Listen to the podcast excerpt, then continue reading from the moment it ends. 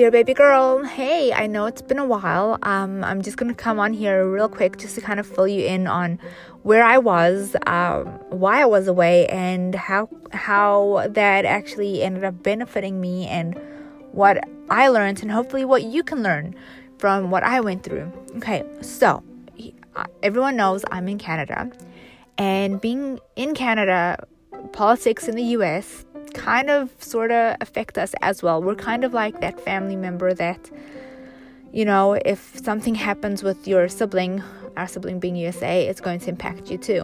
All right. So we all know what was happening with the elections. In fact, right now apparently they're still they're still counting, so it's not even over. It's not like a normal election where it was one day. They anyway, it's a big mess. Anyway, that I was allowing to suck my attention, my energy, my happiness. And yes, I used the word allow. And I did allow it. I was the one that was constantly checking the polls uh, to see uh, who's won. I was the one constantly um, switching on the news. I was the one constantly on my phone reading up the news. I was constantly um, in chat rooms. Uh, reading the, the debates between people who are not politicians.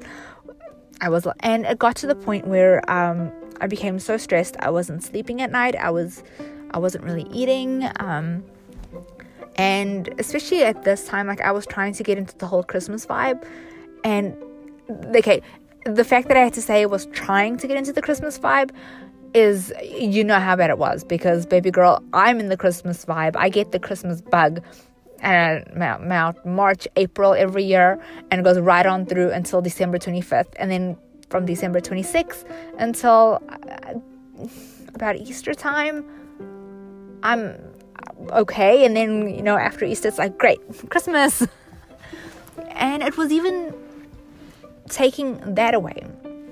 So what I had to do was I had to um, get off of the internet. I stopped watching the news. I stopped reading the chat chat comments about, uh, you know, Biden versus Trump supporters. I had to stop.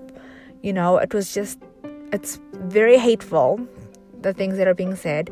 It's very uneducated, some of the things that are being said. And it was affecting me, and I couldn't even get joy out of it. And so I had to walk away. Just like a toxic person, this was a toxic situation for me. And I found that my heart was starting to feel like a heart of stone because I was just constantly stressed and angry and and that's not normal. That is not normal. Like I, it was affecting not only the fact that I couldn't get into the Christmas mood, I I couldn't be happy. I was crying all the time. So, when there's a situation like that, baby girl, move away. We tell you all the time if there's someone that's toxic in your life, it's okay to move away. I'm moving away too. That doesn't mean the election is now officially over. It's not. I will.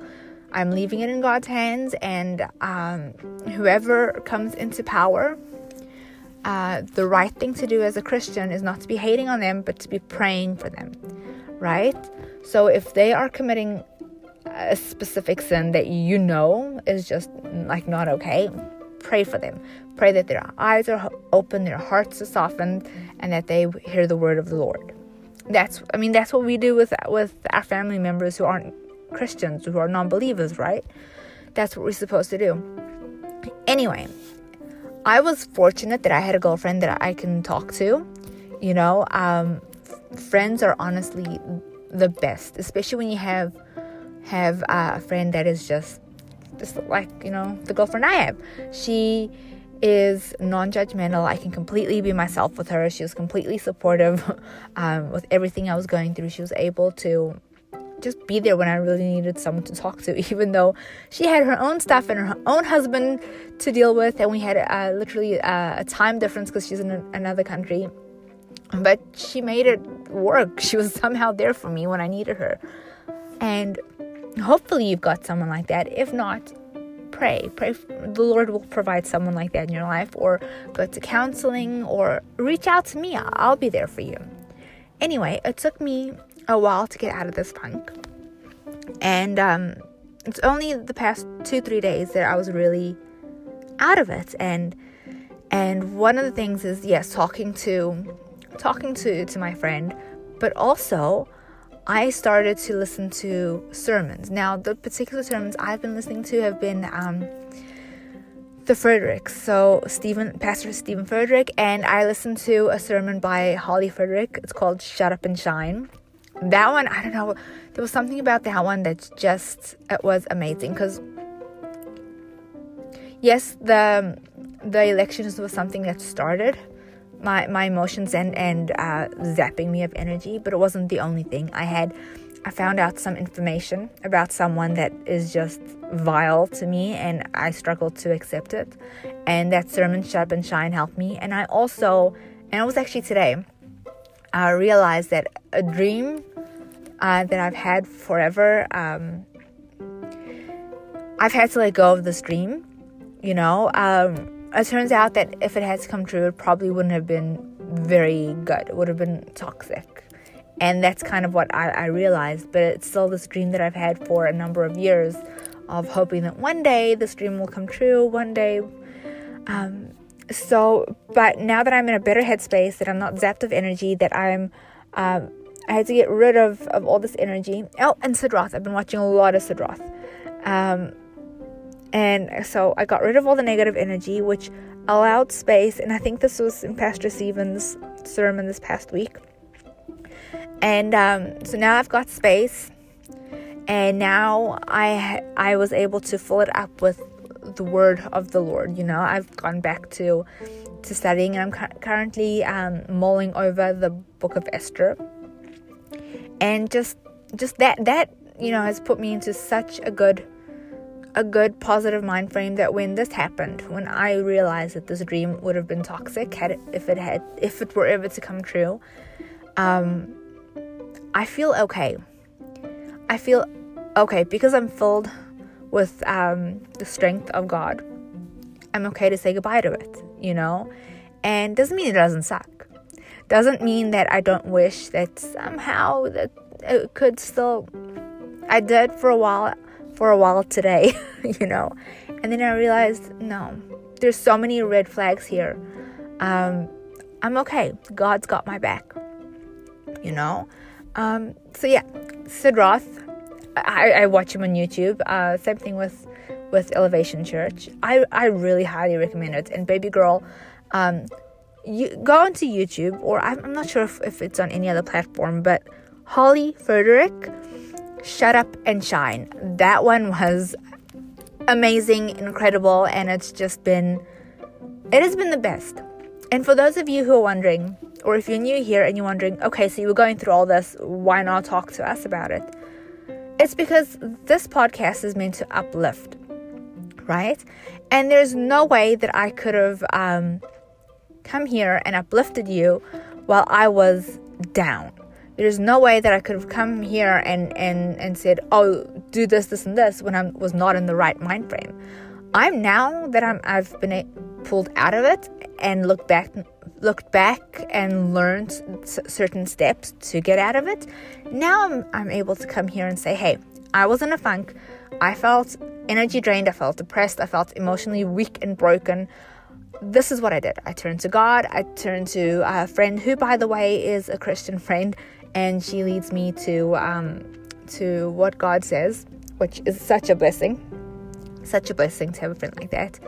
And I, I moved away from that um, toxic situation. You know, at the end of the day, baby girl, if we are starting to feel angry and hatred, we need to move away because, in all honesty, we are called to love, not to hate, and that includes everyone. That includes politicians, and some of us need well a lot of us need to hear that. Because yes he might not be your candidate you know um, but he's still a human being and god still loves him or, or her. There's a lot of female politicians now as well even if they're not running for president you know. There's a we need to be praying for them. Those that you look up and you can see okay he or she or both they're committing um, sin, they're going to lead um, our country, and it's it's their country is going to affect our country, and blah blah blah. Start praying, start praying that God leads them because that's what we want at the end of the day, right? um, whatever candidate comes into power, like for us, we've got a prime minister right now. It's Justin Trudeau, and um, I'm not always going to agree with him, but we kind of need to be praying so that God guides them. Because at the end of the day, if we're constantly against them and we're throwing hate instead of throwing prayer, you know, it, it's not going to work. Throwing hate at someone is not going to work.